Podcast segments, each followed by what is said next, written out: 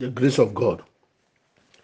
Second Corinthians chapter 9, verse number 8 says, And God is able to make all grace abound towards you, that ye always having all sufficiency in all things may abound to every good works.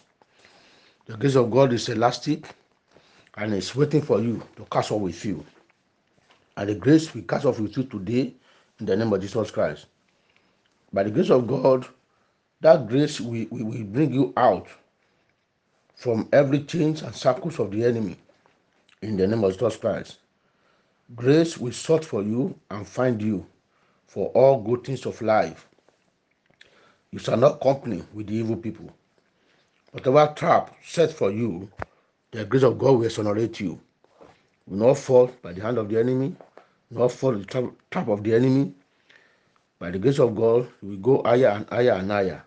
That grace will advance towards you for all good things of life. The grace of God is able and it will be able in your life.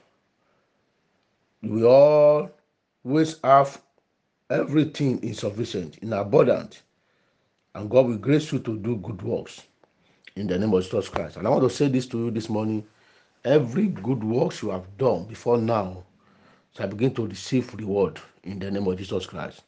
Have a nice day and God bless you.